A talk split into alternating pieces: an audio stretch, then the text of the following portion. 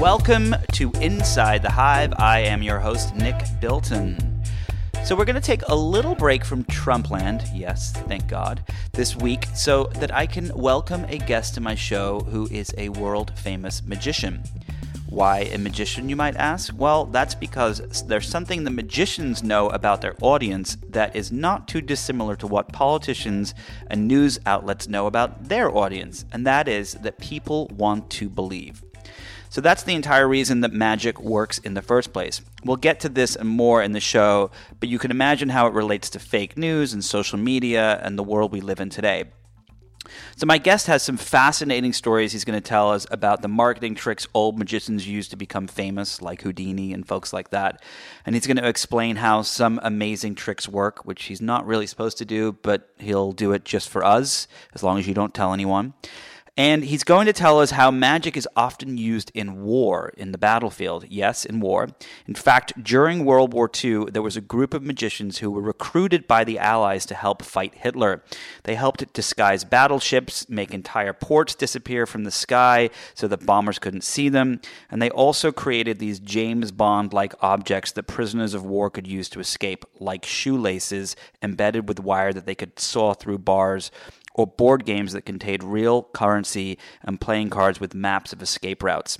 And finally, he's going to talk to us about how magicians sometimes work with folks like the CIA and FBI to try to catch bad guys. In fact, my guest today has actually created a TV show around this very concept. If you stick around after my guest is on, I'm going to talk to John Kelly about a story that I wrote that's going to be in this issue's Vanity Fair about spies who work in Silicon Valley. Yes, Russian and Chinese spies who work for companies like Facebook and Twitter and Google, trying to steal secrets about AI and futuristic technologies and so on and so forth. So stick around after the show and you'll hear about that. Welcome to Inside the Hive. I am your host, Nick Bilton, and I have a magician in front of me. Can you can you can you do a magic trick? Ta-da! Here I am. Wow. so um, my guest today is uh, David Kwong, who has been a magician for many, many years. Um, uh, studied at Harvard. Uh, he didn't go the traditional traditional route for a magician, but we'll, we'll get to this in a little bit. Um, he's uh, written an amazing book uh, on uh, illusions and deception. He has a uh, you producer on the TV show Deception? I am. Deception on ABC is about a magician that joins the FBI, and it was something I hatched with Chris Fedak, uh, our brilliant showrunner. He created Chuck, so it has that fun that, spy sensibility to it. Nice. And then, uh, and you also do the New York Times crossword puzzles. You create those, which which we'll get to, and uh, and you gave a TED talk recently about um, how. Uh, illusions and puzzles and things can change how you wander through the world, right? Yeah, and I break down illusion into its principles. I like pulling back the curtain on on magic and showing you how your your brain is well, so imperfect. This is, so I, I I wanted to, to part of the reason I wanted to have you on is I'm fascinated by the history of all this and, and if technology has changed magic and um, and how um, but also you know, it seems like the world we live in today uh, is full of, of complete bullshit most of the time, uh, especially on social media and other places and in politics. And uh, and I wanted to hear kind of your thoughts about how how people pull off this, these these deceptions and how one can. There's a lot to talk about. There's a lot to talk about. So so let's get started. I'm curious, how did you get started being a magician? Most of us start when we are very young. I was a seven year old kid when I saw a magician performing at a pumpkin patch in upstate New York. As you do. Yep. And uh, the, the, the key element there, the key moment was that this magician didn't just fool me, but he fooled my biochemist father, who hmm. is the smartest, omniscient guy I know. And uh, when I what saw was the, the scientist, it's it's the little red sponge ball trick, which many magicians still think is one of the most powerful tricks that you can do because it's such a it defies the laws of physics. And basically, the magician puts a little red sponge ball in the kid's hand, takes a second one, makes it disappear, and then the kid opens his hand and he has two. My mind was blown. But then he did the exact same thing to my father. He put a little red sponge ball in my dad's hand, made a second one disappear. My, my father opened his hand and he had two. And I remember turning to my dad and saying, How did that work? And he just kind of shrugged his shoulders and said, I have no idea. How did it work? Well, I can't. Even the simplest tricks like that, I cannot reveal. You can't reveal. Can you No. can you tell us any tricks and how they work? Just- I I'm glad you asked that. Whether it's my book or Deception on ABC, I do pull back the curtain, but it's always on the principles and the scientific and psychological underpinnings of how the tricks work. but I, don't Penn and Teller. They aren't they that don't they show you how things work? Yeah, they're the the great uh, crusaders of this uh, approach, and they famously have they've sawed a lady in half in a clear plastic box, and uh, but they always put a twist on the end that makes you question what just happened. So, um, and they they obey the rules um, that that I try to follow as well, which is don't reveal anything that could ruin somebody's magic show.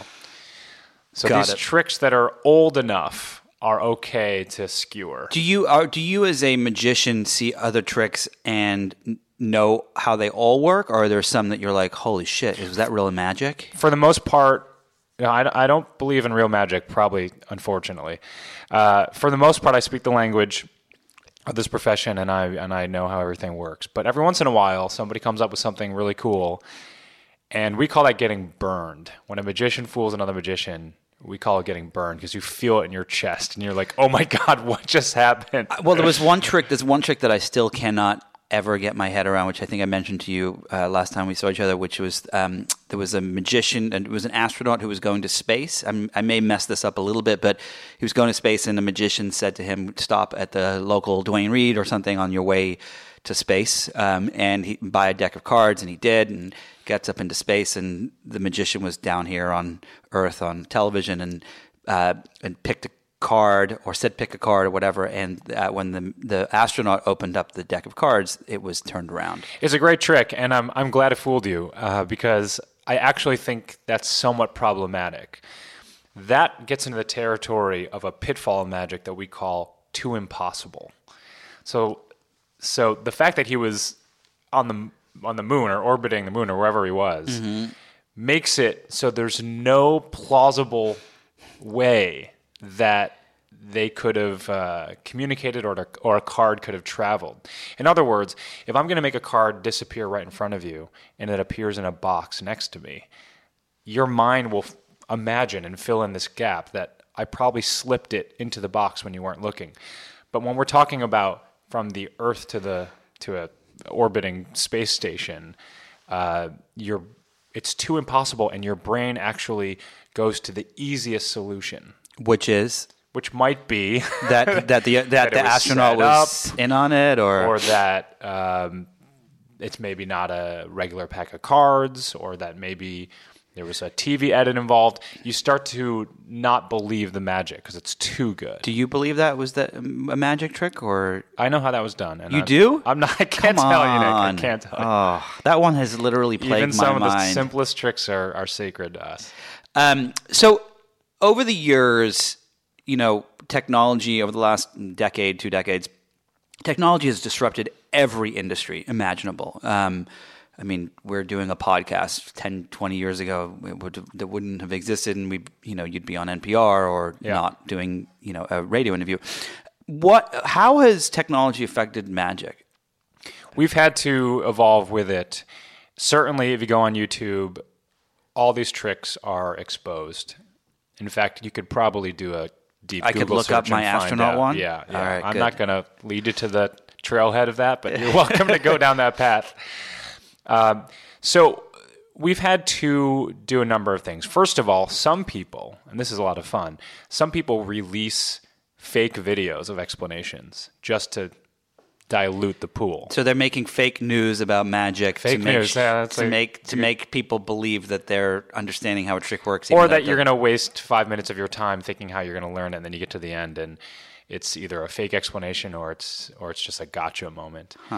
But on a larger scale, the way I think it's affected our approach is that fewer people now are pretending to have superpowers in a sort of godlike way. Um, were, were early magicians believed to have had superpowers in a godlike well, way? Well, I think if, you- even if you look at the late 80s, early 90s, when people were making buildings and David Copperfield was making the Statue of Liberty disappear, you couldn't do that today because everyone has a video camera on their phone and you hmm. can't get away with something like that. No one's going to believe it. So the approach with magicians today is a lot more stripped down and it's basically acknowledging up front that we are technicians and it's sleight of hand and it's misdirection and we're going to demonstrate this for you now and fool you and maybe even uh, expose a little bit maybe even let you see some of the moves and make it sort of a teaching effect. But then do a little twist at the end to still still fool you. And so, I, I, you recently did an interview um, where you were talking about how so much of the, so many of the tricks today, and so much of the magic today, is actually built on the ideas of people who are around uh, De Kolta, people like that, who were around um, a hundred years ago, right? And that not not that much has actually changed. You're still doing the whole saw the woman in half and and things like that. Yeah, we, we, we stand on the shoulders of those giants from the turn of the last century. And we're, we're, a lot of magicians are putting a fresh coat of paint on that old stuff. And, and so technology hasn't way. made the woman being sword in half better or different or. No, there's, there's cooler ways to do that trick now. And certainly there have been development, development, uh, excuse me, certainly there have been developments with, uh, technology, microcircuitry, um, iPad magic, things like that, where where tricks are getting better and more more deceptive, and we often take these uh, these micro circuit, these very well designed, technologically advanced things, and we hide them in analog devices, and still pretend that we're using a normal pencil when there's you know wires running throughout it. Do you, um, when you first started and, and the things you do today, you've taken this kind of, I wouldn't say it's a route that I've seen any other magician take. You went to Harvard, you, you know, you uh, do crossword puzzles, you've um, written a book on how you can apply it to business and life and so on and so forth. How did you start to kind of pull those things and those strands together? I couldn't have planned any of any of it for sure. Um, and it, it, it, it's funny. Like I, I, went to Harvard and I just wanted to study history, but I ended up. Uh, Were you like doing magic tricks in you know, oh, yeah, Harvard yeah, yeah. Square all the time? That's and... the thing. I've been doing magic at a professional level since I was a little kid, but I never thought there was an actual career in it. So that came quite late, and I pulled together all these different experiences I had. But it, it was always a passion. I focused my history major on Houdini and Thurston and Kellar and all these great magicians from the golden era. And then uh, and then the light bulb turned on not so long ago when I was 30 years old, seven years ago, that I should fuse together my world of puzzles and games and magic and kind of do this hybrid cerebral brainy magician thing. And it, um, it's been a natural fit and it works well. And so before we get to, I want to get to your book and the TV show and fake news and all that fun stuff. But I, I wanted to, when you were studying all these early magicians like Houdini and people like that, what were some of the most fascinating things you learned about them? Like, what were there some that were like really eccentric or that came up with amazing ideas that had blown people's minds or? Well, these these guys were expert marketers. Some of them were amazing illusion builders, but Houdini was really a master of capturing the public's attention. Uh, my favorite character, this is my favorite character in all of magic history, was uh, the great Chinese magician Chung Ling Soo. Okay. And Chung Ling Soo was actually the follower, uh, a copycat of the original uh, great Chinese conjurer named named Ching Ling Foo. What year is this? Ching Ling Foo, I think, came over. It was definitely 19th century. I think that Ching Ling Foo made a splash in the 1890s at uh, one of the big expositions uh, in the Midwest. You know, like the World's Fair kind of thing. Did did these guys? And before you go on it, did these were these were was the public did they believe that it was truly magic or did they know it was some sort of technological feat that they had pulled off no, I think people really. It, it's it's not so different than today. You you go to a magic show and you buy into the contract that this is entertainment, but then things happen over the course of that hour, and you start to think maybe this guy is possessed with something, or maybe he has an ability that that I don't know about, and people people want to believe at the end of the day. Hmm. So there are some people that fully buy into it and they forget that it was advertised as entertainment. All right, so let's go back to to these guys. Ching Ling Foo, he comes over to the U.S.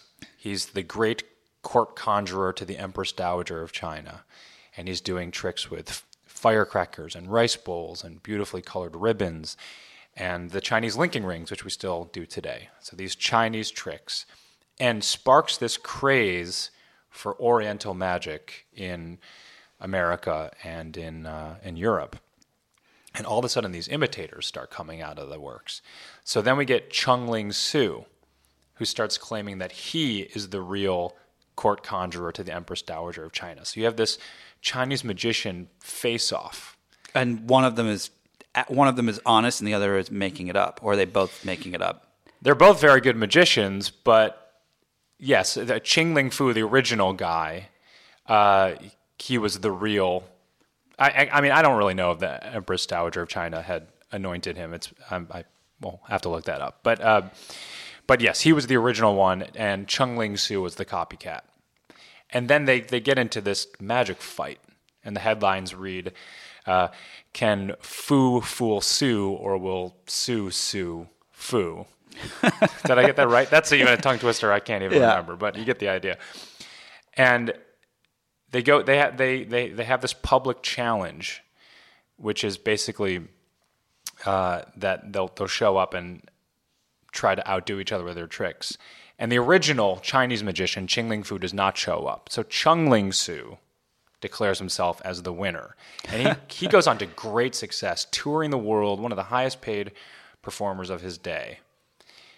And then the craziest thing happens. Chung-Ling Soo, I think this is in 1925 or 6. He's at the Wood Green Empire Theatre in London doing his famous bullet catch trick, which is condemned to death by the Boxer Rebellion. what is the trick? Uh, riflemen would stand on one side. There's beautiful colored posters, lithograph posters you can see of this, and would fire a bullet at him, and he would catch it on this porcelain plate. Okay. And the gun fires, and he collapses to the stage. Now, Chung-Ling Soo never spoke English ever. It was always Chinese. But in that moment, he, he says something to the effect of, something horrible's happened In English. in English. Yeah. And he dies that night. And the world finds out that Chung Ling Soo was an American white man pretending to be Chinese, a brilliant illusion builder named William Robinson. And the magic community knew this, but the, the public didn't really know. And how, how did the how did the trick how did the trick gone wrong? The, over the course of many, many, many performances, a screw had bore a hole, uh, allowing little pieces of little grains of gunpowder to seep into the area that would actually fire the bullet. Huh.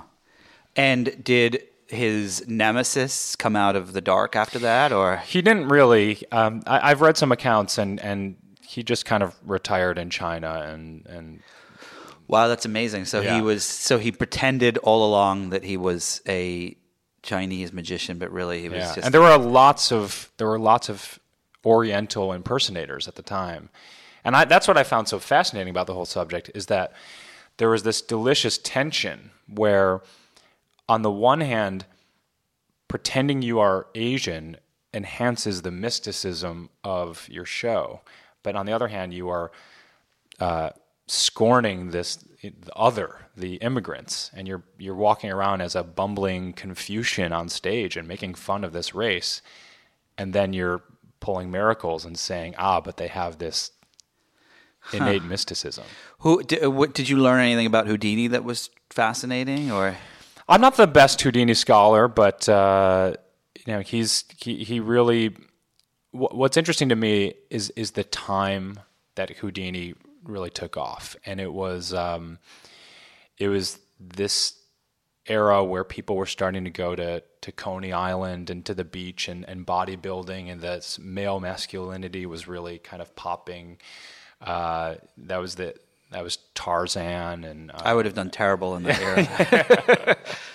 and uh, so he he represented the the new American man, and he's one of the he's one of the sort of great father figures of this country. That's when the country was really How did so? How does Houdini become Houdini? I mean, is why is it that we we know his name versus you know any other magician from that era? No, it's it, it's it's a great question because I know many magicians today who are plagued.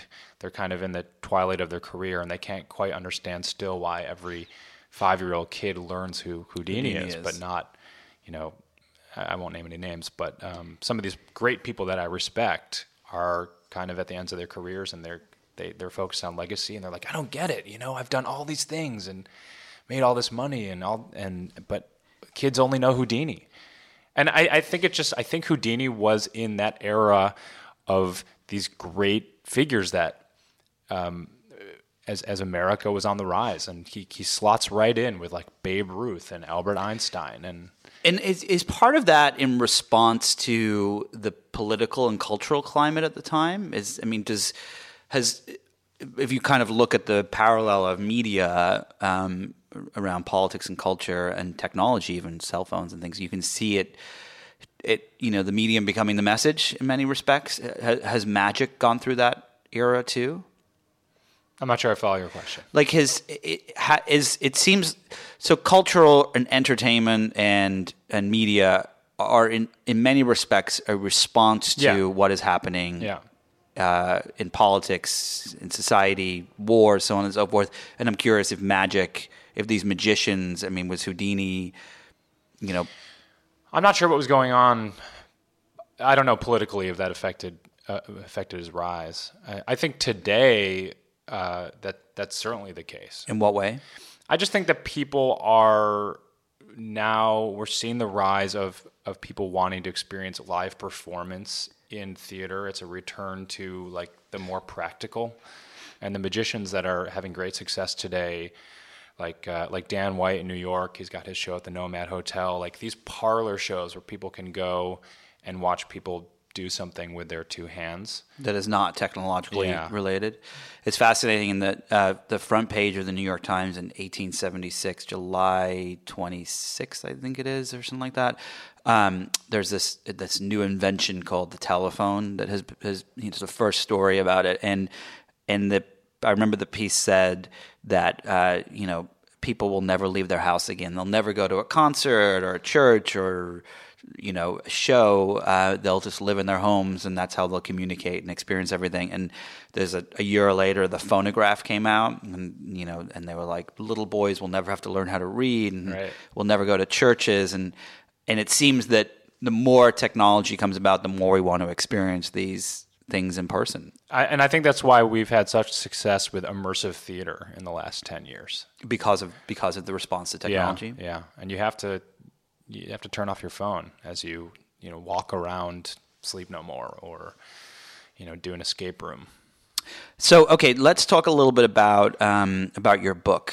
Um, what, how did the book come about, and and what's the kind of let's tell the listeners what the gist of it in, is. The book came about because it seemed like the the I, I was giving TED talks and and breaking magic down, and it just seemed let's let's put these into a a system for people. That the seven ways that I break magic into its fundamental principles, and I think that people gain a lot more appreciation for for magic and all the work that goes into it when they when they see you know when they look at it at a gran- on a granular level. And how? So, okay, when you look at the world we live in today, fake news, um, lies by politicians and the media, um, lots of deception. How can you apply the things that you have learned to that, to understanding what is real and what is not, or does it not apply? I wish I could say it was uh, that I was an expert that that I had this miracle way that you could cut through all the BS, but um, But in the past, were there moments where we had these times of, you know, what's it, what was the Chung Ling Soo? Is that right? Did Chung Ling Soo was Chung Ling the Like I mean, ha- yeah. I- mean, there has to have been times in the in the past where this is, you know, come through where we've seen examples of Just sort of mass manipulation. mass manipulation. That's a good way of putting it.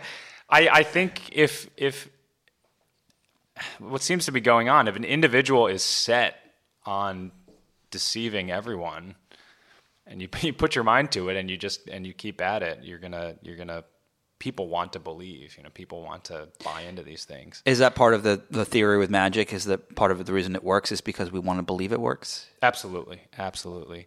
And uh, on the extreme, in the spectrum of magicians, there are some that do pretend to have superpowers all the time, and those are like mind readers and mentalists, and they actually infuriate the rest of the magicians a little bit. What do you mean, mind readers and mentalists? They are the ones that say, "I know what you're thinking," or what? How's an They just mentalists. Many of them will claim basically 24 7 that they were born with this ability to, as you said, know what you're thinking and, and read your thoughts. And that kind of just rubs the rest of the magic community a little wrong a little bit uh, because because we're like no you use the same tricks that we use. You're just you've just crafted this character and you're you're not ever stepping off the stage. You have this thing going this performance going all the time.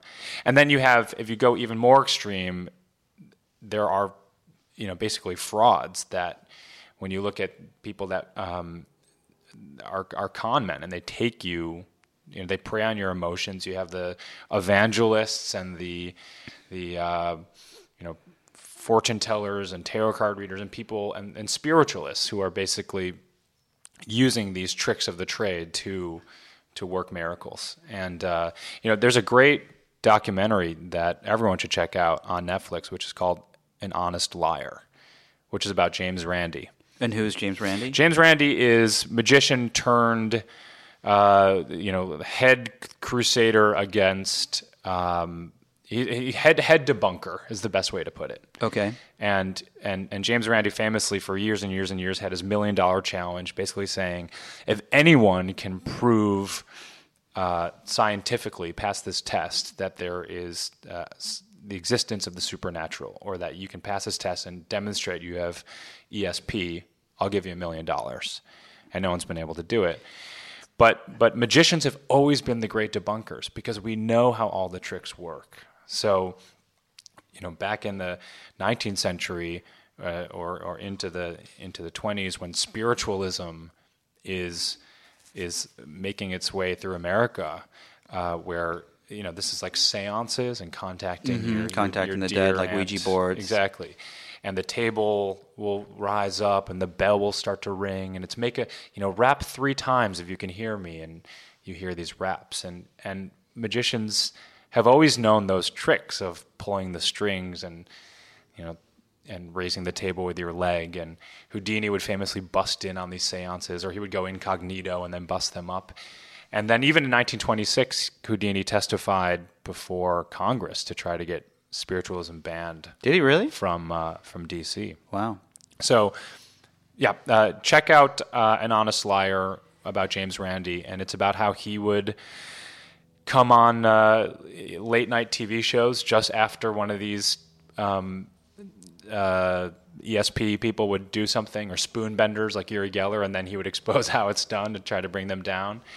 Uh, but what's so interesting is that even after his team exposed one of the big uh, televangelists for having an earpiece, and and and Mm. What would the televangelist pretend to do? uh, it was it was Popoff. I think it's Peter Popoff, if I re- recall. And he would get information. He would say, "Is this person in the audience? Does this person live at this address? Come forward." Right. So that's, he's- so, so- that's the first deception. But then the harmful thing, which is what um, you know these these debunkers really rail against, is he would hold up his hand and put it on your forehead and say, "You're healed, and you don't have to worry about the cancer anymore." And that is bad. And That's- that was that's the just- extreme crime. And people believed it, and that's those videos of like people wailing and crying. And, Yeah, and not seeking medical attention. and the, and the, and someone is just in their ear. Yeah, there's and there's a lot of there's a lot of tricks, um, and and basically, but what, what's fascinating is even after they exposed this man, the the sermon hall was filled the next night, and people want to believe. They want they need to latch on to something like this. It seems like it's interesting, you know, when you look at media, um, in the media landscape, we always believed in the beginning of the internet that it would,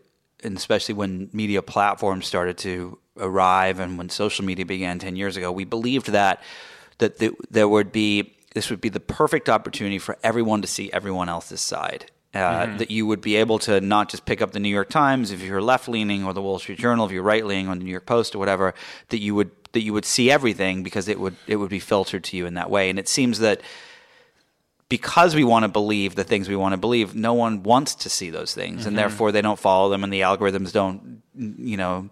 Uh, it seems it's like it, it, it's the same principles that apply to the magic tricks that you do.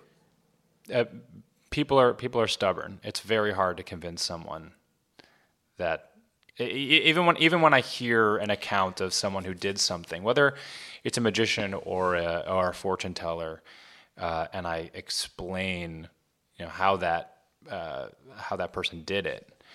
Uh, not the magicians, but, but wait, the, you're allowed to tell on uh, fortune tellers, but not on magicians. Uh, yeah, I, yeah, because I, I, can't I can't reveal the technical secrets behind magic tricks. But uh, what's his name? Uh, you know, this guy drives me crazy. I got to say, um, the, the, Hollywood Medium. Have you seen that show? No. His his name it's Tyler Tyler maybe Tyler Henry Tyler Tyler something. He's in his early twenties. He's on the E channel, and he's Hollywood Medium, and he has these celebrities on, and he's uh, you know revealing impossible things about him, and I just want to be like, oh, guys. Do you believe that? that do you believe that there that you can people there are people that can talk to the dead, or do you believe? I've never. I'm. I please prove me wrong. I, am dying to meet someone who can. I, I just I don't believe it I, because I I've lived for decades now knowing the tricks of the trade.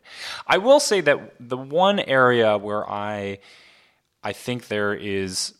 Um, there's energy that I don't understand is when it comes to Eastern medicine, and I still think there's a great divide between Western and Eastern medicine, and there's all sorts of magic that happens around the chi and the life force that I don't quite understand. In what way?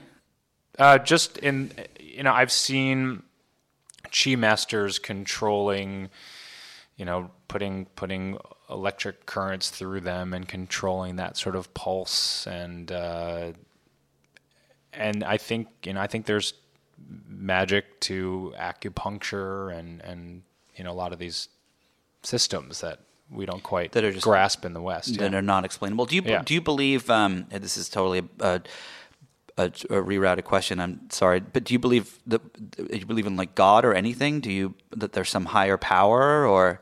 No, it's an appropriate question. Um, and it. And the reason I would I, say the reason I, would I this is no right now. no, right now. The reason I ask yeah. is because a lot of scientists and people that who are tr- trying to explain the unexplainable do not that I speak yeah. to. Most yeah, people that I, I, I think to. I'm in that camp as well. And it, it, a, a, magician's predominantly in that I don't. Camp? Yeah, I don't know the answer to that. Um, Has magic... I've met a lot of Christian magicians that you know that are that are replicating the miracles and trying to share you know God's work with people by demonstrating it. And, and has uh, has your viewpoint on it changed as you've uh, done more magic over the years, or has it not affected? It's, it's hard to track that. I, I, think you're probably right that over the decades of doing this, I, I fall into the camp of of scientists uh, who are uh, who don't believe. But it, it's hard to track a moment where I have have switched sides. You're listening to Inside the Hive with Nick Bilton. So I got a call from my editor last week saying that Away Travel was going to be our sponsor this week, and they wanted to send me a carry-on suitcase that they make for me to check out. And it just arrived in the mail, and I opened it up, and I'm not kidding here. The first thing that came out of my mouth was, "Holy shit, this is amazing!"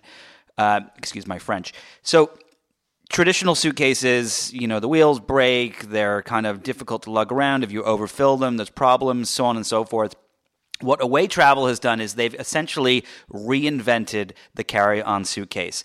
The suitcases are made out of this premium German polycarbonate that is incredibly impactful. They have this patent pending compression system. So if you overfill your suitcase, as we all do, it actually stretches to allow for all these extra clothes.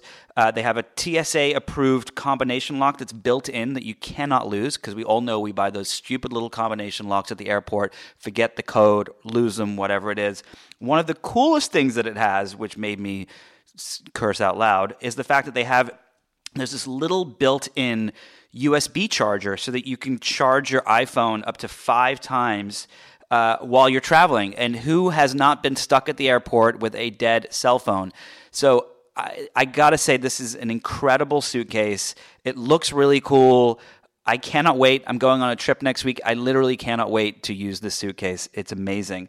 Uh, again, it's made by Away Travel. You have to check it out. They're offering a deal this week to Inside the Hive listeners. Uh, you get $20 off a suitcase if you visit awaytravel.com slash hive.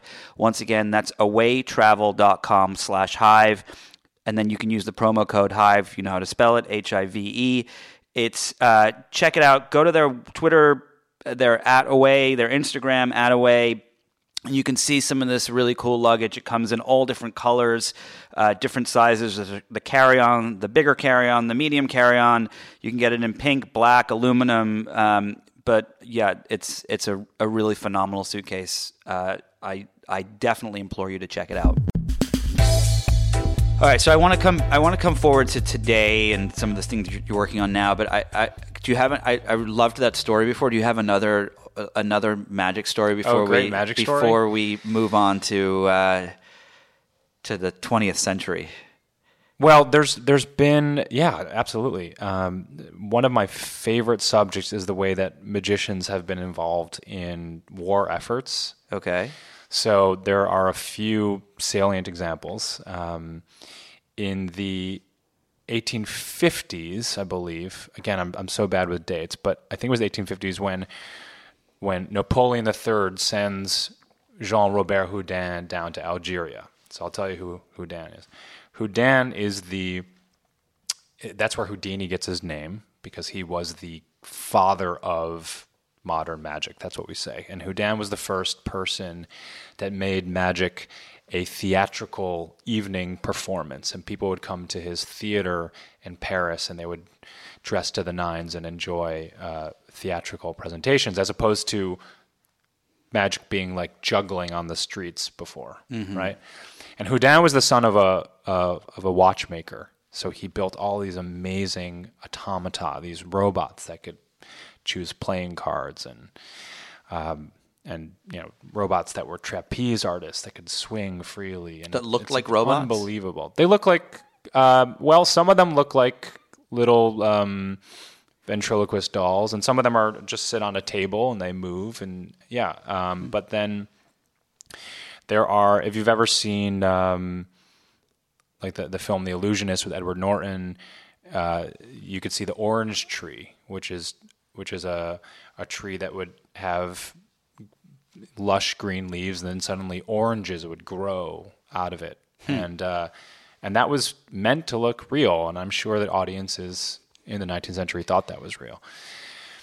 Anyway, uh, Robert Houdin, the great uh, founding father of all this, uh, he's sent by Napoleon III to, this is horribly imperialistic, but to like quell the Algerian rebellion by demonstrating to those people that the, the magic of the West was more powerful and they, sh- they should stop following all these uh, shaman and healers that were like causing the uprising. So so he goes down to do a number of performances.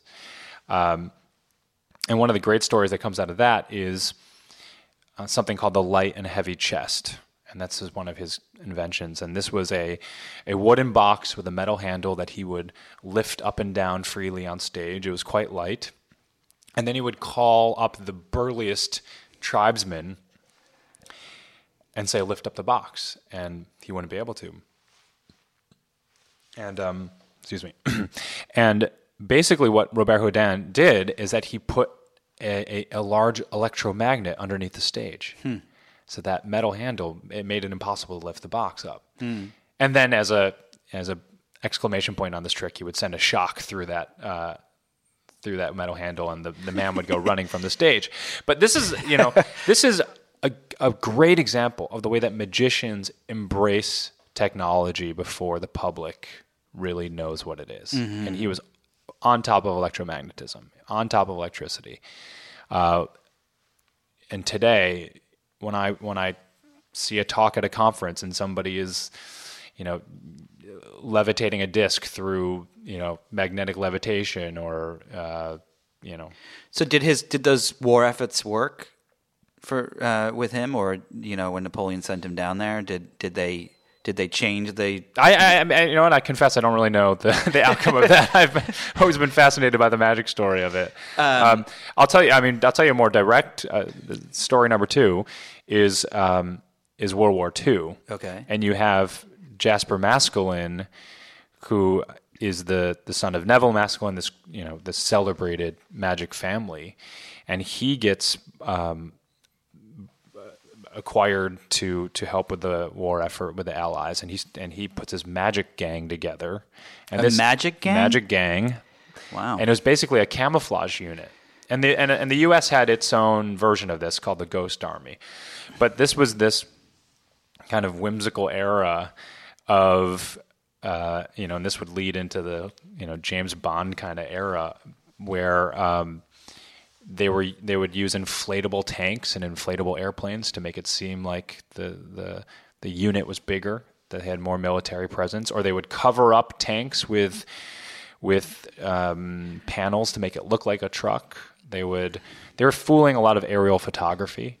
There's there's one story that most people think is apocryphal, but it's just fun to tell anyway, which is that in order to stop the Germans from bombing Alexandria, he turned out the lights of the city and then turned on spotlights down the river, and that the Germans bombed that instead.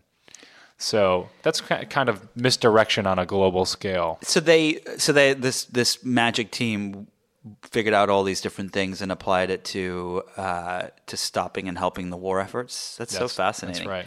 Uh, do we still do that today, or we are we are we smarter or, or dumber or? I, I I know some magicians have who have spoken with the CIA about things, but What um, things? I don't, I don't know. I'm waiting for the CIA to call me. I think that'll be a lot of fun. And is it, is this the point in time where magic starts to kind of become move onto the screen too? Is is that what happens then, or is it a little further? It's a little further in the in the 80s. You have um, Doug Henning, the Canadian magician, who um, who Ivan Reitman collaborated with, the you know producer director, and and and Doug really opened up that world of of TV magic. Um, and you know, Mark Wilson also had TV specials, and then David Copperfield just you know Yeah, I was, was, gonna, the man. I was going to Yeah. ask how did, in the same way that Houdini became Houdini, how did David Copperfield become David Copperfield? Well, it's a great comparison. Both of those, they're both so charming, and you know the the biggest personalities on stage. And and David, um, you know, like everyone else, started when he was a little kid, and uh, you can, you can see early videos of him and early. Is it is it mostly that it's not that you're a better magician, but that you're a better marketer? Yeah, I, I think so. I think so. I mean, David David is is talented. Uh, Houdini was a card magician and was not very good at it. So that's a clear case of someone who who figured out uh, that his handcuff act was, you know, really capturing the attention of people, and then all those stunts of being locked in prison and those are all marketing stunts. Um, but but but Copperfield is you know he was, he was an amazing front of house character and he he knew what people wanted to see those magic specials i mean i, I watched everyone sat on the living room rug and tuned into those And, and he's in Vegas now, right? he's in vegas yeah Yeah. Um, all right, so let's fast forward to today. So you have a, uh show on ABC uh, called Deception. How did that come about?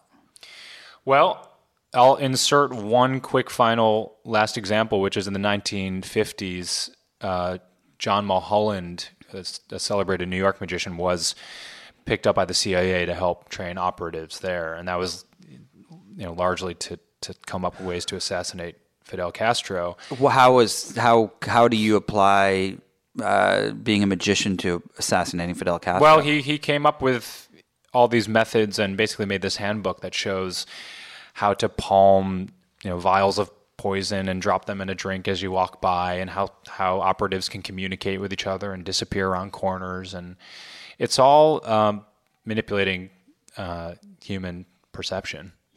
So this is what largely inspired me to create this show, Deception. That um, well, Chris Fedak, again, our brilliant writer, created the show. But uh, this is an idea that I've had for a long time, which is to have a magician join the FBI or the CIA or the police force, and um, and I was already consulting on Blind Spot on NBC. That's that's where you know Jaimie Alexander plays this woman covered head to toe in tattoos, which is basically a, a treasure map.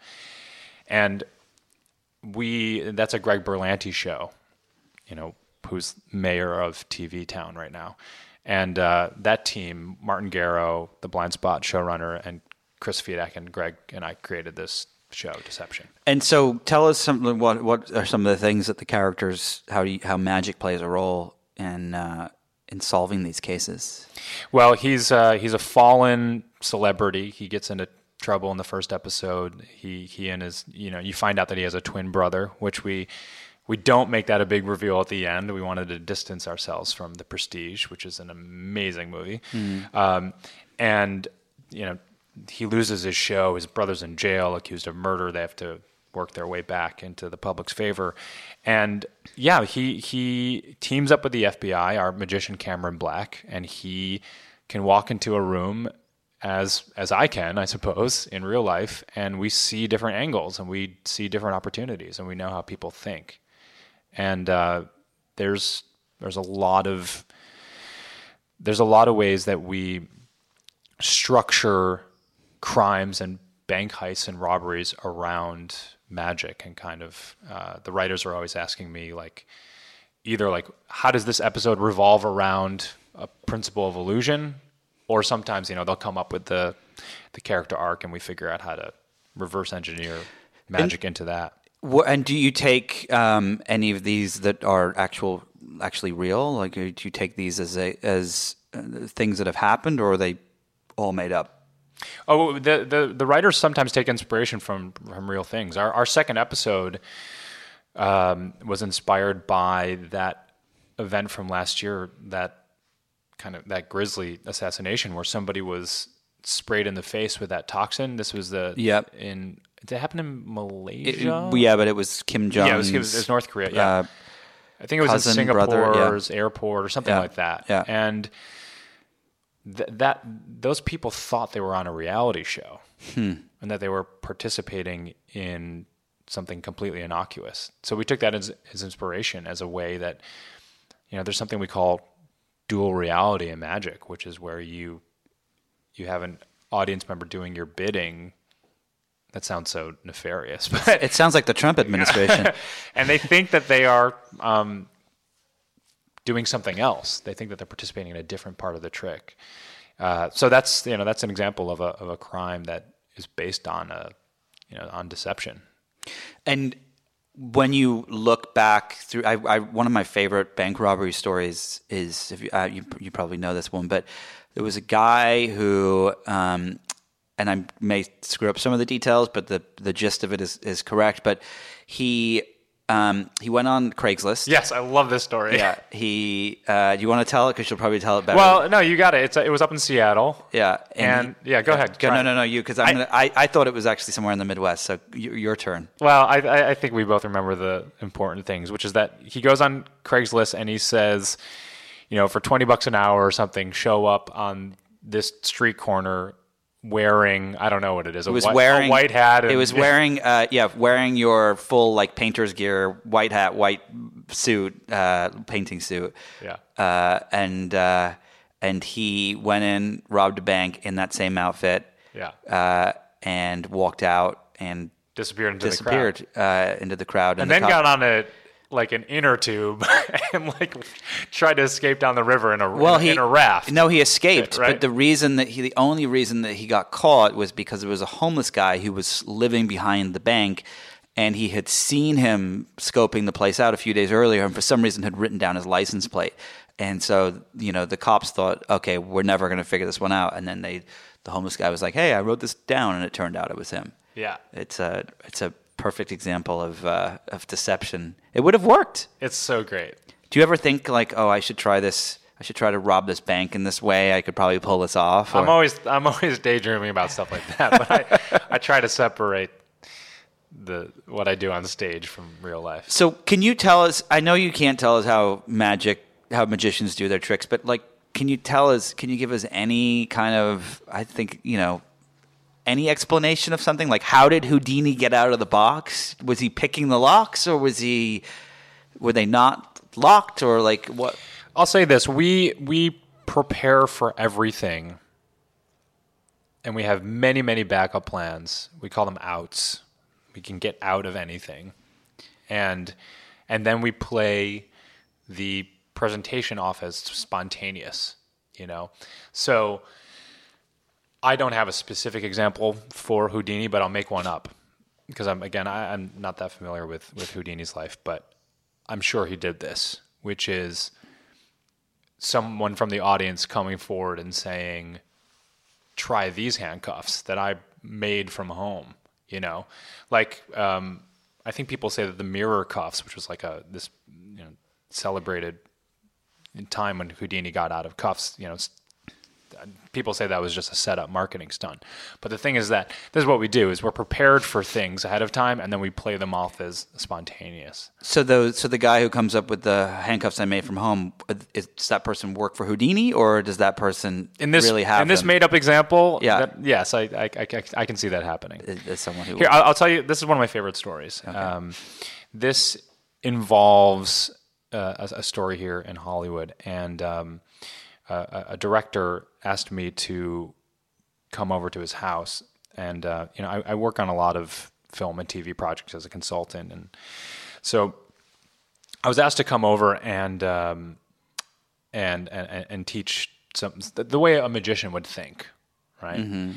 So my friend Blake and I came over, and we we showed up late. We were 15 minutes late to the house. Uh, we we apologized that we couldn't find the place, but it's okay because once you start doing magic tricks, everybody's happy.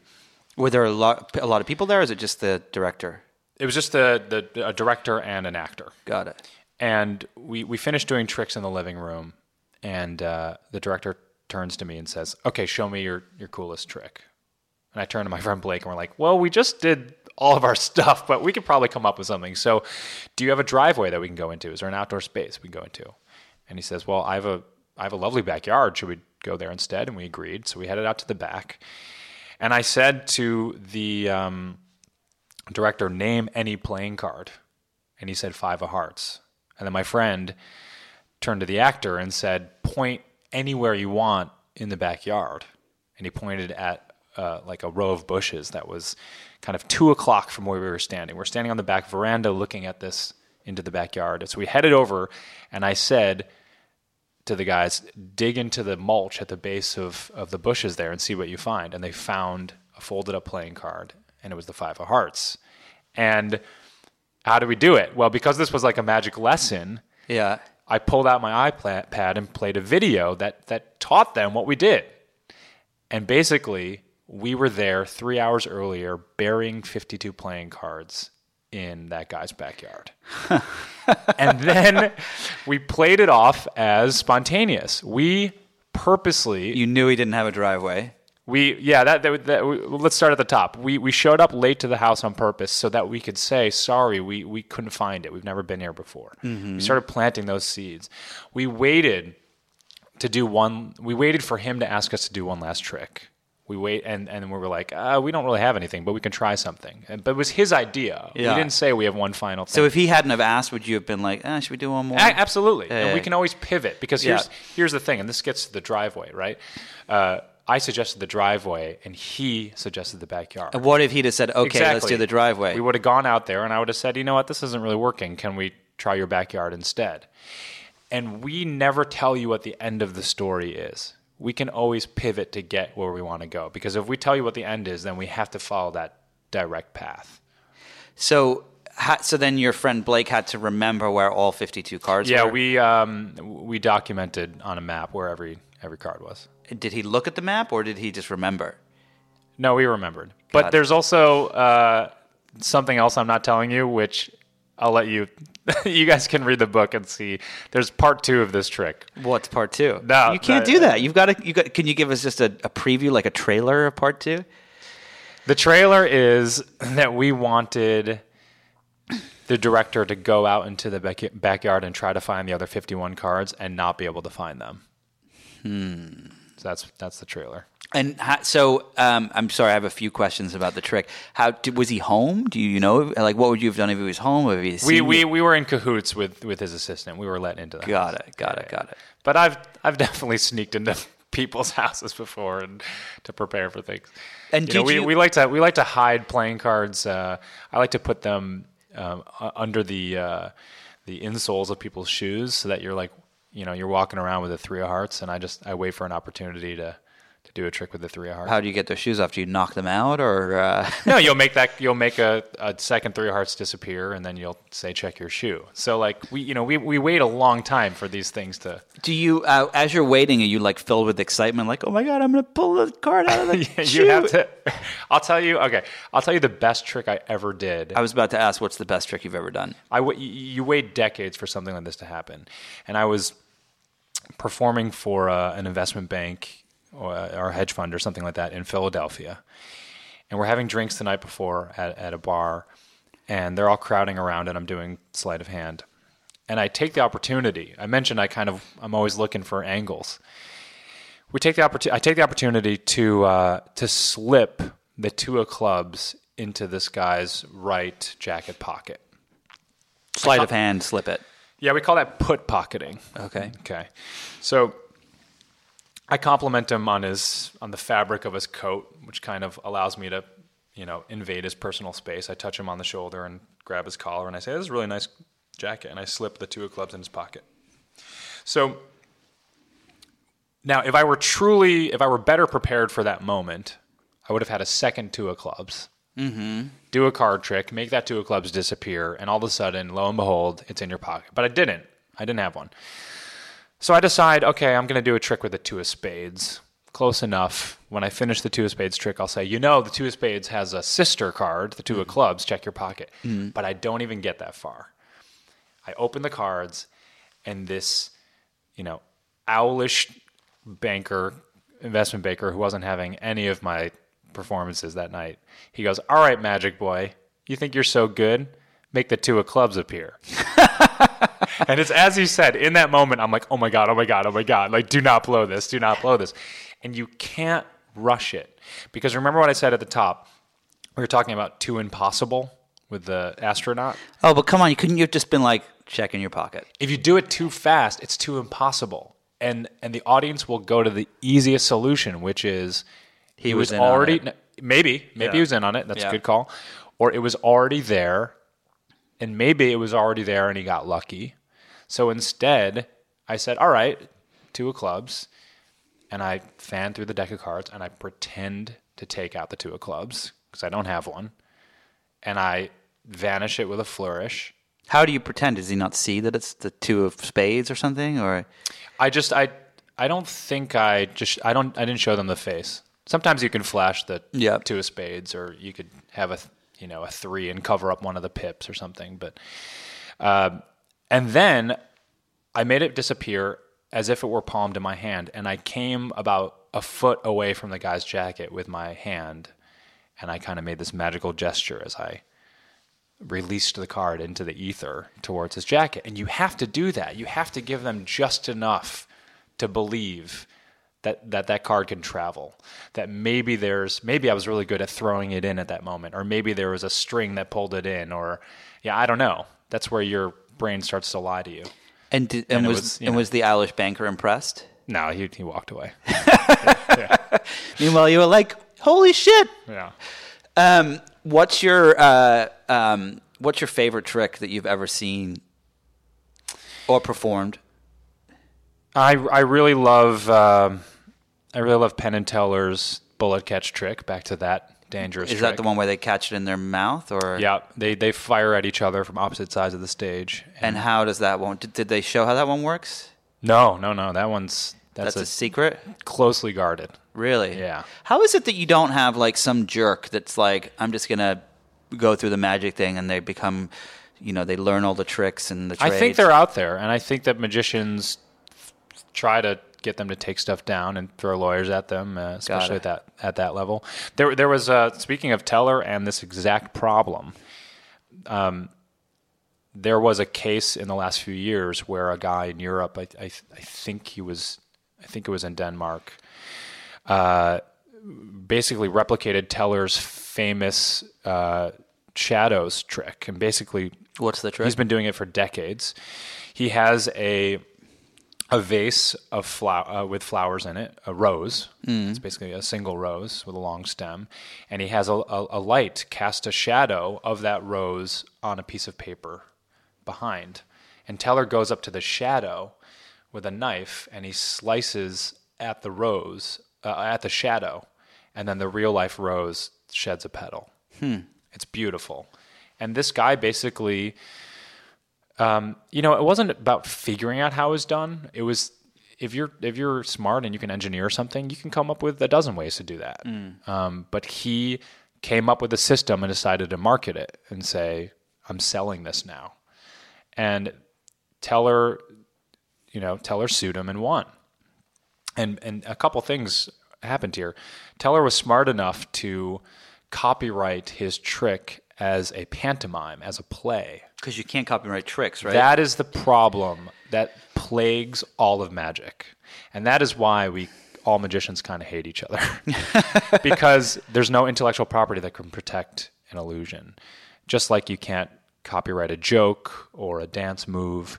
You know, if it's not written in a tangible medium, you can't but a protect it. pantomime trick is different. I I, you know, I think he he turned it into a, a written he turned it into Got a it. play. Got it. Um, and and was successful. And this guy, you know, pulled it from the shelves, so to speak. Um, but but it's a, it's a problem because all the all the magicians think that their peers are stealing from them. I mentioned that we're we're just building on these old tricks. But but if you see a trick, you know the the the backyard, uh, whatever the card was, two Yeah. of two of hearts or whatever. Um, uh, that's not a trick that you've done for the first time. That's a trick that's been done five thousand times by five thousand people, right? It, is uh, aren't you? Isn't part of it that you're kind of in collaboration in many respects, or is it?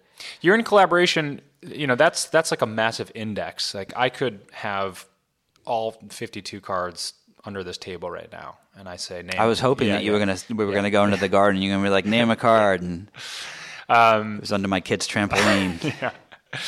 we'll see what happens. um, so, yeah, these are these are ways of thinking, and magicians will write books on this. And basically, when when they come up with a trick, they'll perform it for a while, and they'll make a name for themselves performing it, and then they will give it to the magic community and put it in a book or put it in a DVD or a download. Got it. And when you do that, you're basically saying, "This was mine. Hmm. You need to call this the Mm-hmm. Kwong backyard trick and know that I came up with this, and maybe give me thirty dollars for it." Hmm. Um, but um, so in that way, it's collaborative. But there are a lot of tricks that have never been published and are trade secrets, and people can still you know replicate those. And uh, just wrapping up with a, f- a few last questions. Has there ever been a trick that you've seen that you haven't been able to figure out?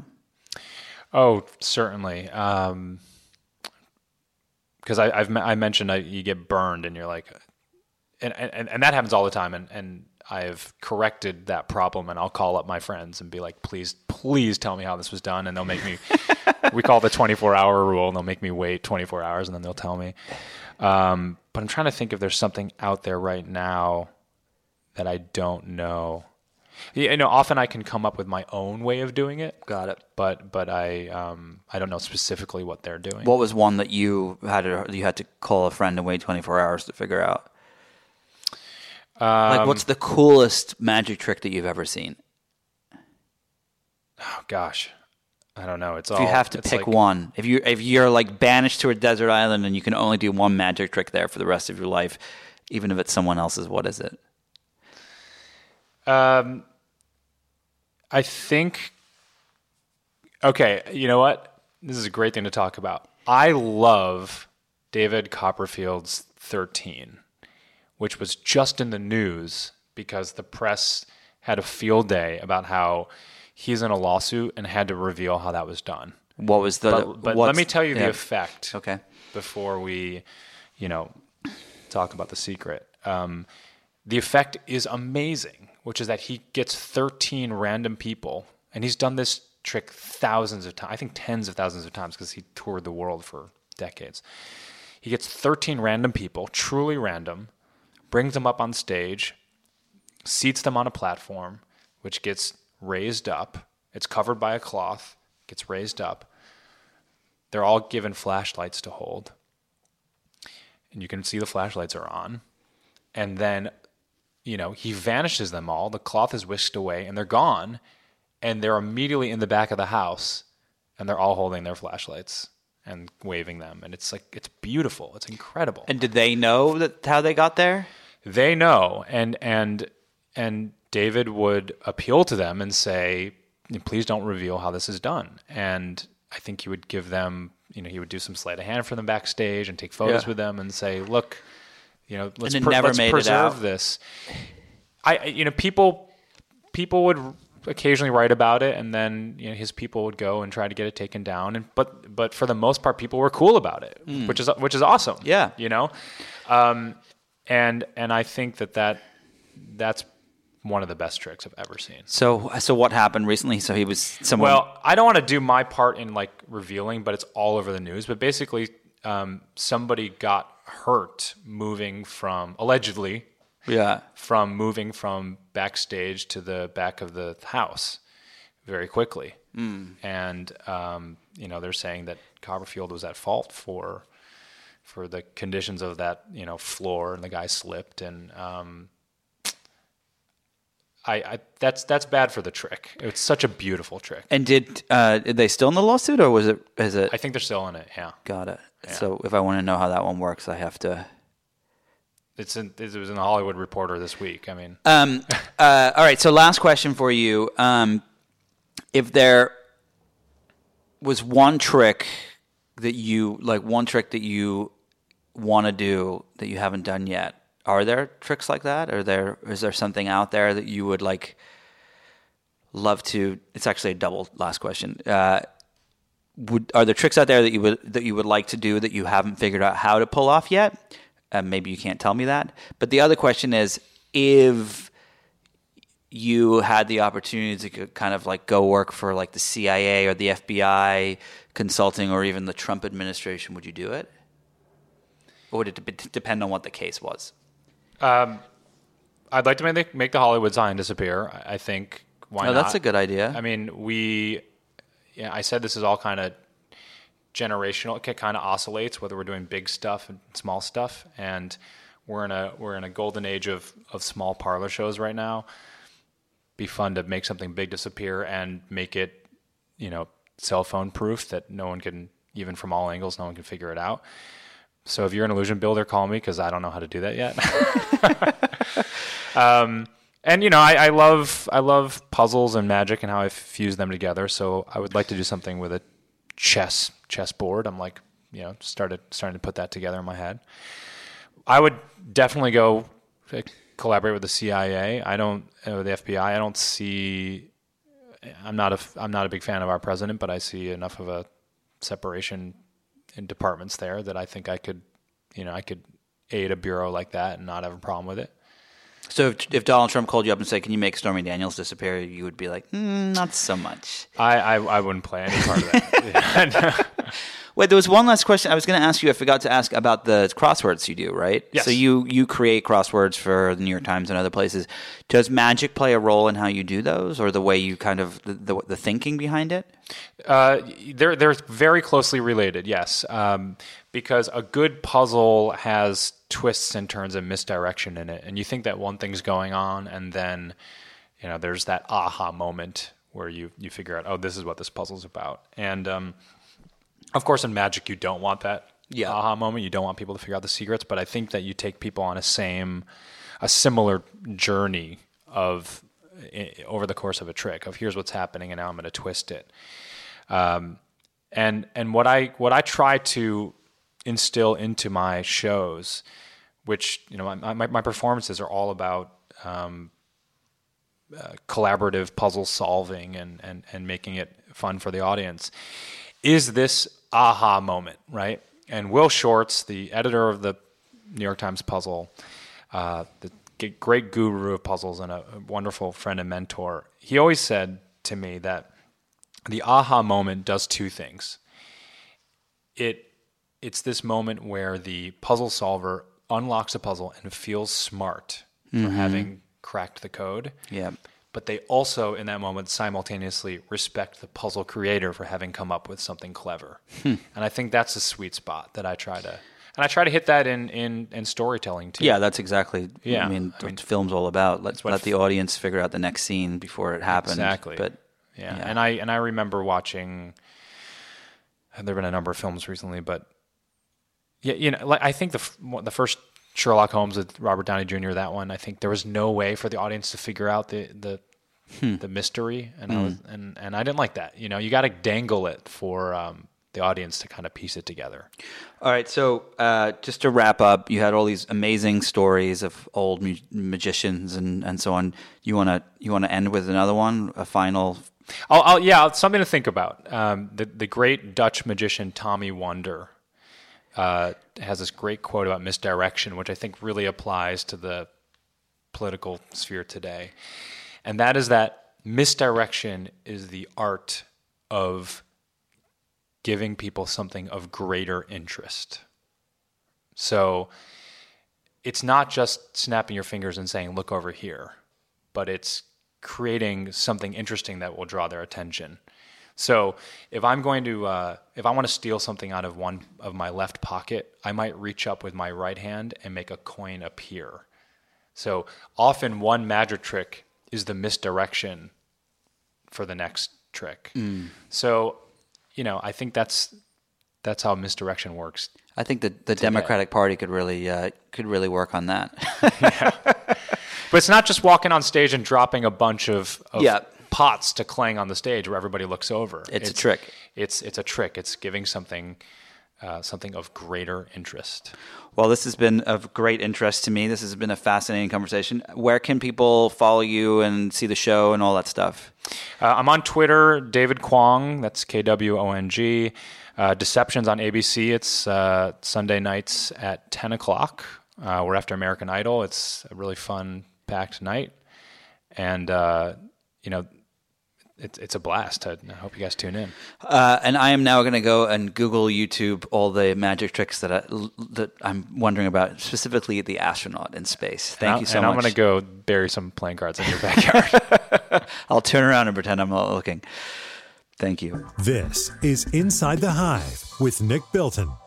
Back here with none other than John Kelly. John, Hi, pleasure Nick. as always. It's great to be here. Uh, it's always great to be here with you, my friend. Uh, of course. So, um, I, I thought that was a fascinating conversation. I've always been intrigued by the whole concept of magic and magicians and people wanting to believe and so on. But I love the whole spies thing, which I think is a perfect segue into my feature this week. It, it is edited. a good segue too. It's also a, um, a very Silicon Valley esque thing because it's uh, it's an example of how you can use a technology, even one as um, as seemingly sort of primitive as magic, uh, for for potentially nefarious uh, uh, results, which is what Silicon Valley seems to be doing these days. But you wrote an excellent story about um, uh, spooks in the valley, and um, and they're everywhere. It sounds like right, and, and there's kind of no way to, to, to hunt them down, and um, and companies kind of don't know what to do about it. We're all fucked. Well, so yeah, so I uh, it must have been um, eight months ago or something like that. I was talking to a CEO of one of the big tech companies, and they said to me, you know, I sometimes look around and think to myself, are there Russian and Chinese spies that work for me, and I just don't know it, and they're, you know. They're stealing data and learning how the system works, and maybe even building some of the systems to ensure that their counterparts back in their countries can can get in. And and I thought, wow, that's an intriguing idea. How is that even possible? Has that ever happened before? And and I started doing a bunch of reporting, and I spoke to John Markoff, who was a veteran reporter from the New York Times for decades, and a bunch of other people. And it turns out that there have been spies in Silicon Valley for, for many, many, many years, um, trying to recruit engineers to get information. In the early days, in the 70s and 80s, it was, of course, you know, they were trying to steal chip designs from Intel and they were eh, working on weapon technology, which was what Silicon Valley used to do. And then it kind of fell off for a while, but now with the advent of artificial intelligence, it, it appears that they are back, um, and that not only are there Russian and Chinese and North Korean spies likely working at companies like Twitter and Facebook and places like that, but uh, there are also domestic ones like NSA and CIA and FBI um, that are, that could be you know posing as Apple employees or Google employees um, right next to real engineers. And it's also uh, tricky too, right? Because a lot of these companies now do business with the U.S. government um, in terms of cl- cloud storage and and and you know uh, other sort of B B two B ways of working with the government. Well, what's what's interesting is is it's like in many aspects it's very similar to the way the government works. You have all these government agencies, and, and this is in in my book American Kingpin. You, we saw this happen where you have the FBI, the NSA, the CIA, the Homeland Security, IRS that are all kind of hunting for one person, but none of them want to work together. And I think that what's so fascinating about the relationship between Silicon Valley and these these essential spook uh, outlets like the CIA and something is that on one hand they're working together. You know, like Amazon is working with the Department of Defense right now to build AI technologies, and so is Google. Um, you know, working with different governments, but at the same time, uh, they're also when, for example, the FBI. Uh, um, wants to get into a cell phone, Apple won't let them in without a, a, warrant. And even then, sometimes there's you know there's lots of issues that come up, and and so you know in, in one room they're they're all collaborating, in another room they're kind of going at each other um, in uh, in not so nice ways, which makes perfect sense. You know, if you're if you're running the FBI, and God knows who's running it. Uh, these days, it seems like it's all over the place. But mm-hmm. if you're running the FBI and you want to get into a cell phone because of a terrorism case, and Apple won't let you in, what better way to figure out how to get in than to have an agent go undercover, right. get a job there, and understand how the engineers and you're you're, uh, you're building. making a real life um, uh, reference here to the sort of San Bernardino uh, imbroglio where um, Apple caught a lot of flack for for um, I think on a human level it, it seemed insincere that they wouldn't that they didn't want to turn over this data, but but um, they know they're de- you know on a, on a, deeper one the point you're making is they know what they're dealing with. Um, when they turn it over, you know, and yeah, they have a lot to be concerned yeah. with. No, and it's it's um especially so one so it's one thing to you know be able to kind of unlock a phone, uh, and I'm sure China would want to know how to do that too. Um, but I think it's another thing. Uh, Russia probably wouldn't want to know. They just kill the people they don't like. They accidentally fall out of a 12 story building. Um, but but uh, on a deeper level, when you start to look at the AI that people are building, um, you could. It seems it makes a lot of sense why uh, why there are definitely people working in the valley that are um, are doing this stuff. So, Nick, what what uh, country uh, scares the bejesus out of um, tech executives the most? I think China is pretty scary. Um, I think that people from the people I spoke to, they kind of look at Russia as kind of just like thug-like in many ways. It's um, it's a why. lot of prop. Yeah, I wonder why. It's a lot of propaganda. Um, you know, I think you know what's so fascinating with the discussion I just had with David Kwong about how you know the reason magic works is because people want to believe. Is in in the same you know reporting I've done where I've spoken to uh, folks in Russia or, or who have left Russia, they want to believe that the country is more powerful, even though they know that the, it's just a facade that that um, that Putin is putting Putin's putting on with his with the things that he's doing, um, the propaganda on social media and so on and so forth. But but I think the big fear is China, mm. um, and and I've heard this from from people all over the place where they talk about the fact that um, you know it is a uh, it's a scary country. They are, you know, President Xi is is very very smart, very un- uh, understanding of power dynamics of the West, of of the opportunity he has with Trump in power, with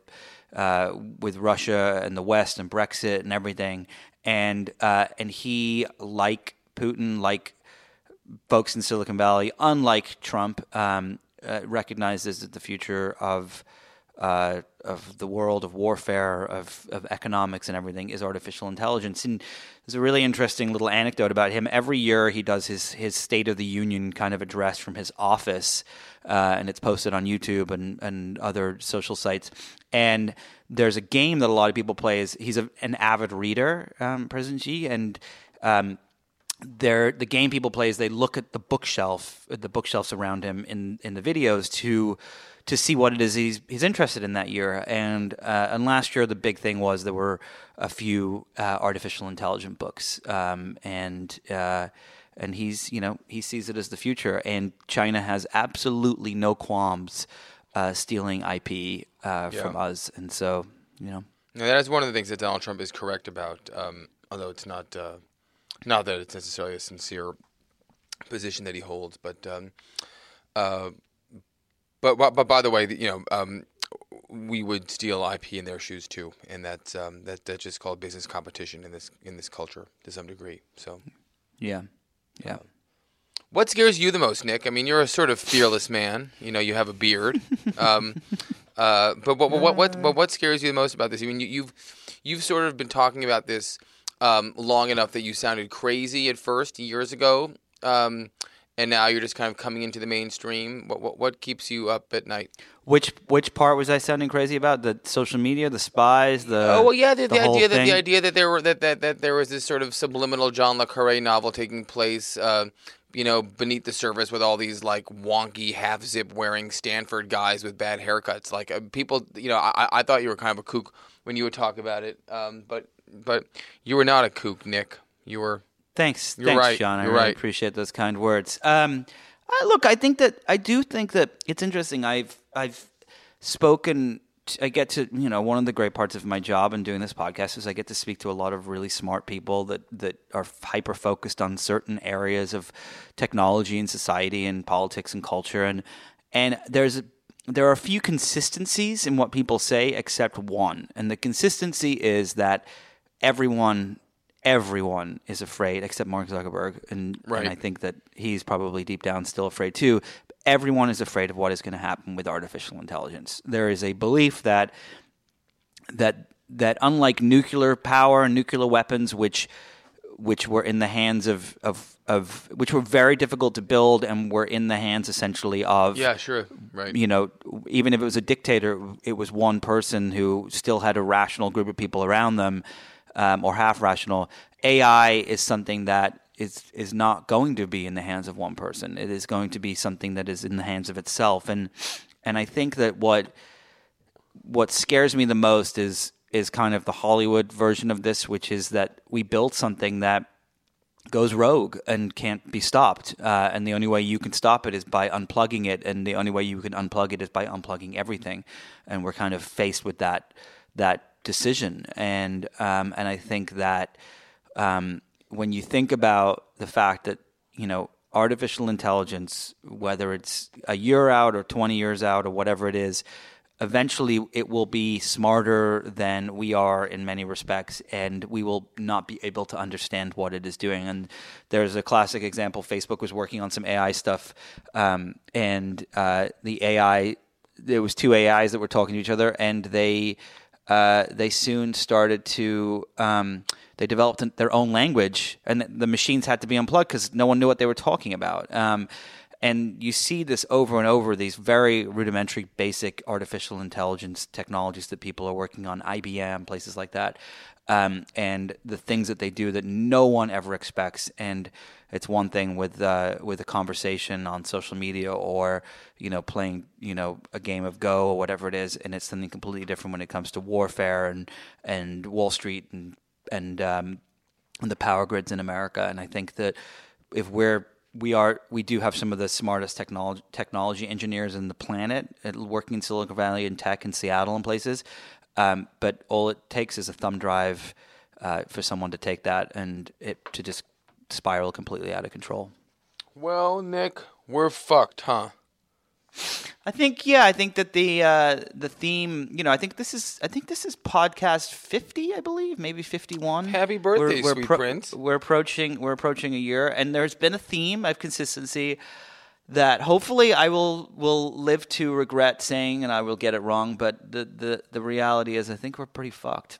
No, it, it's um, it's all scary stuff. It actually, uh, you've you've converted me. Um, I used to think a lot of this was was blasé, and I sort of blithely uh, tuned you out Just- as you would go on these yeah. these like dystopian rants. But um, if we've learned two things, uh, it's that it's happening, and it's happening a lot faster than um, than anyone could predict. And that, that's that's all, all these all these kind of technological tributaries, but in particular, the most um, uh, the most genocidal ones um, are uh, are rapidly uh, uh, approaching us. So. Um, uh, on that note, I've done my job here. I think, right? I've, I've, You have. I I've, I've just- freaked I- I everyone wanna- out. Yeah, get in your bunkers inside the hive, listeners. Put your head down Speaking of the technology, desk. The raid's you, coming. you have to you have to check out the uh, I know I, I rail against technology, but you have to check out uh, the away suitcase that I got. Uh, it's amazing. It's got a little power station in it, and you can charge your cell phone while you're traveling.